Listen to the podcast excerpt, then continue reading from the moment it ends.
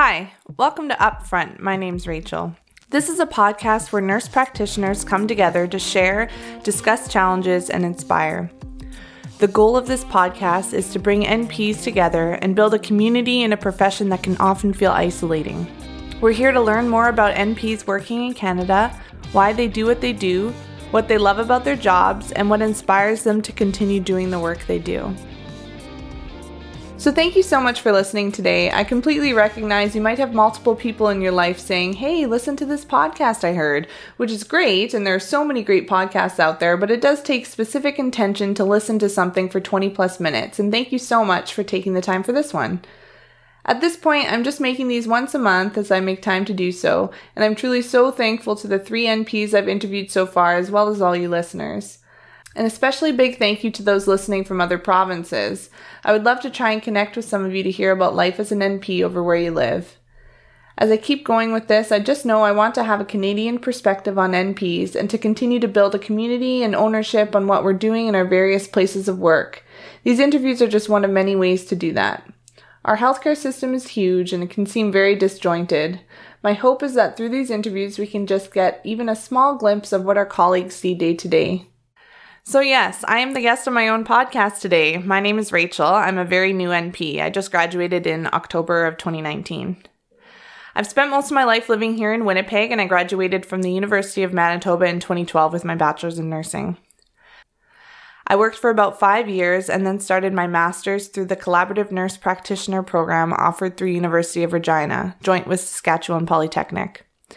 It's a fairly new online program, and you can do it over two to four years. I did my clinic hours here in Manitoba. As far as work goes, I worked as an RN in family medicine and then I did a few months in long term care and then I moved over to urgent care, which here in Manitoba operates as sort of a step down option from an emergency department. I worked there until that one in particular was closed down due to some changes in our health system here in Winnipeg.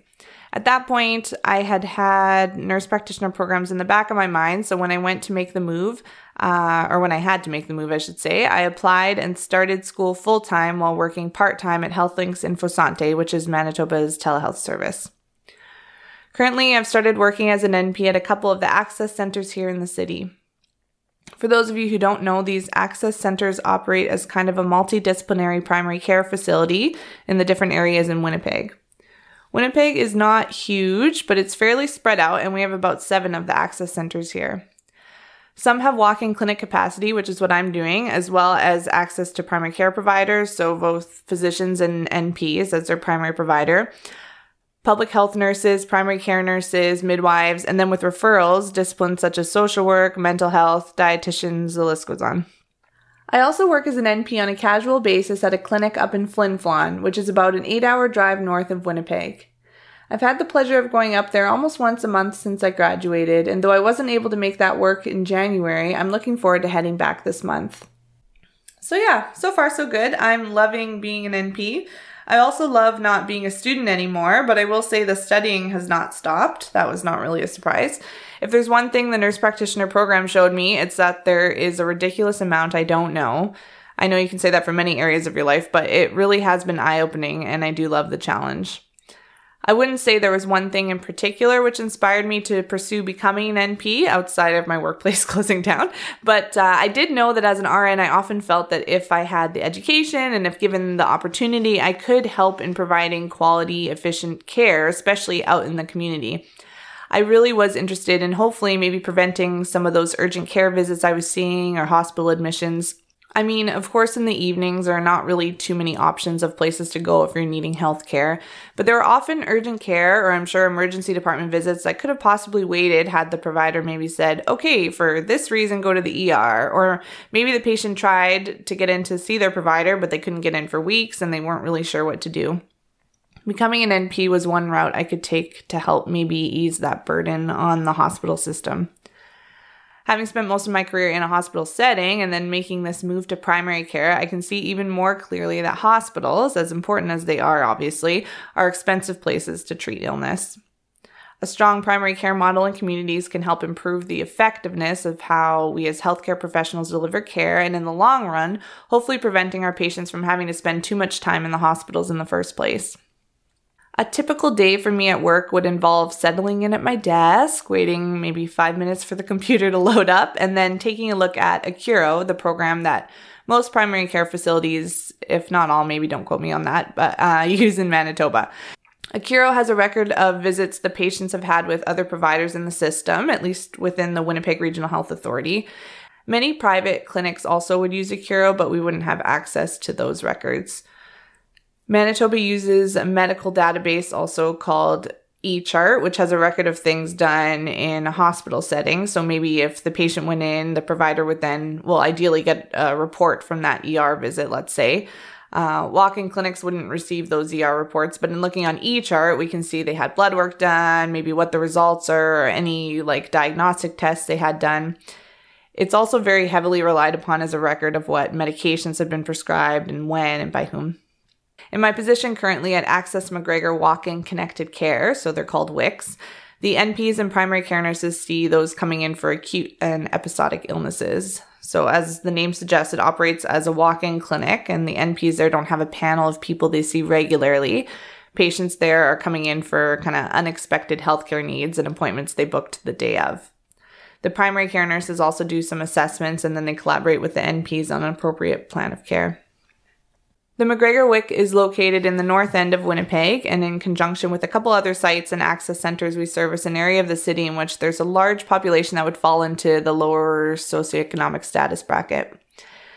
Many of our patients do not have regular providers or they've been inconsistent with going, so we do our best to first of all do an assessment and help treat what they've come in for, but then we also do a lot of navigating with them of the healthcare system and kind of do our best to point them in the direction of their provider or um, a provider or whatever other resources they're needing that day. It can get complicated, you know, like someone comes in with abnormal uterine bleeding, which should really be dealt with by their regular provider, but they haven't seen that provider for a couple years, or they can't remember who they would be connected with already. So they just came into the, the walk-in clinic, or they can't get in until next month, and it's concerning, of course. So we assess and figure out what needs to be dealt with that day, and, and then really do some education on what needs to happen next. It could take a few weeks even to get in to see their provider, so our plan of care usually includes when to present to the emergency department or urgent care or when to come back to us in the meanwhile. As far as research goes, I haven't done anything outside of what was required for school. I'd certainly love to figure out what that could look like for me, but for this first year at least, I'd like to focus on transitioning into this new role as an NP. I plan to take extra training and certifications as they come up. For example, I just finished the methadone prescribing course offered through the Rady Faculty of Health Sciences and University of Manitoba. In Manitoba, for an NP to prescribe methadone or buprenorphine, they have to take this two day program and then do some shadow days with the prescriber of it.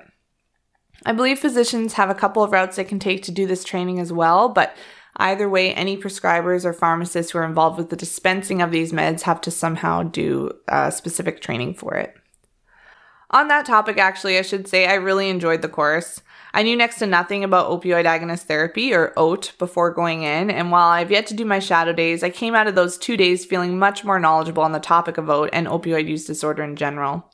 I'm not completely sure how this will be used in my future practice, but I'm certainly interested in pursuing it in some capacity. If you're in Manitoba and are at all interested in addictions, I would definitely recommend even just taking the course to see how it could possibly fit into your practice. As far as one of the biggest challenges I've faced so far as an NP, it's it's probably fair to say it's been myself and the sort of uh, imposter syndrome I've experienced on and off throughout this journey. It's a terrifying thing at first to realize that you're not only doing an assessment, but you're diagnosing and making treatment decisions for a person who's coming to you and trusting you with their health. Very often over the last two years, especially, the initial voice in my head is saying things like, What are you doing here? You shouldn't be making these calls, or you didn't go to med school, and so on. I'm very aware that these negative stories and thoughts I tell myself sometimes are not helpful and are mostly not true outside of the med school thing, and that my six years of university has done well to equip me for this role. I will say it's definitely getting better with every shift I work, but I'm also aware that not thinking I have all the answers to something will keep me on my toes and prevent me from ever thinking I have it all figured out. And that, I think, is a healthy place to be. I'm currently working on that balance.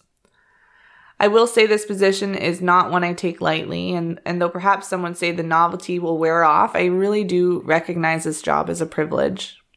Regarding the stress of the job, I've often gone home thinking about something I might have missed or could have done better. And actually, I've been reading a book on burnout called Burnout.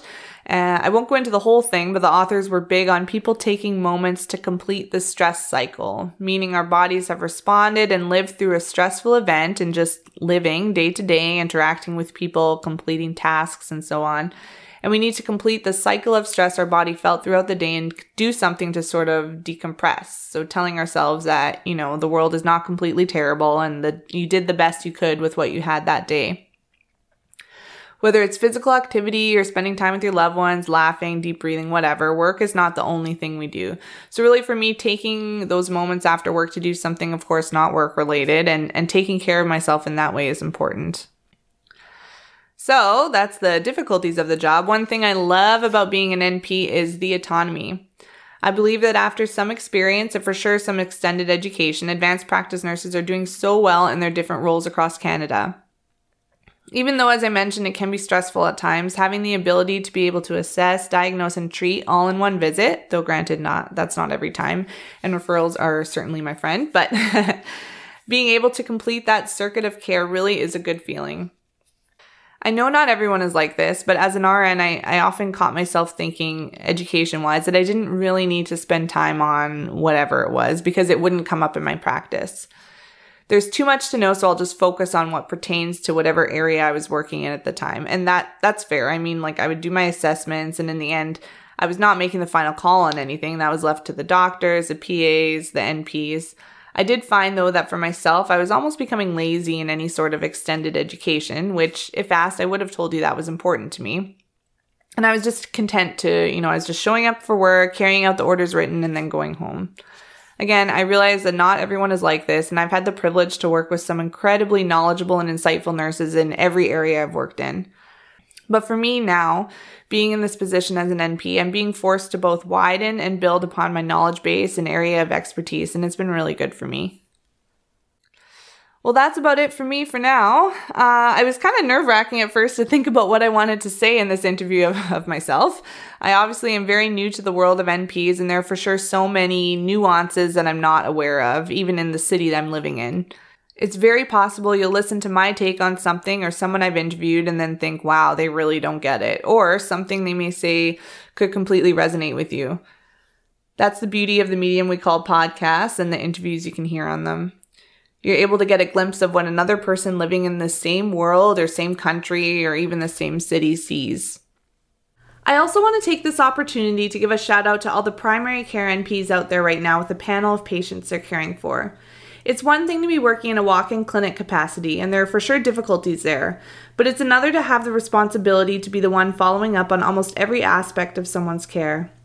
Even just as last week, I was chatting with someone who likened it to feeling like you're constantly about to be caught with your pants on the ground. We might have been exaggerating a bit, but having just started working, I can certainly relate. Anyways, a special thanks to all you primary care NPs out there this week, handling your patient loads like champs. You might be having feelings of inadequacy or frustration, but please hear me. A starry eyed new grad, you've got this. you know what you're doing. As far as announcements go this month, if you're listening here in Manitoba, make sure you've renewed your Nurse Practitioner Association membership, as our renewal this year changed and is now in January. If you'd like to be interviewed or know someone you want to nominate to be interviewed, I'd love to hear from you. My email will be in the show notes. Thanks again for listening.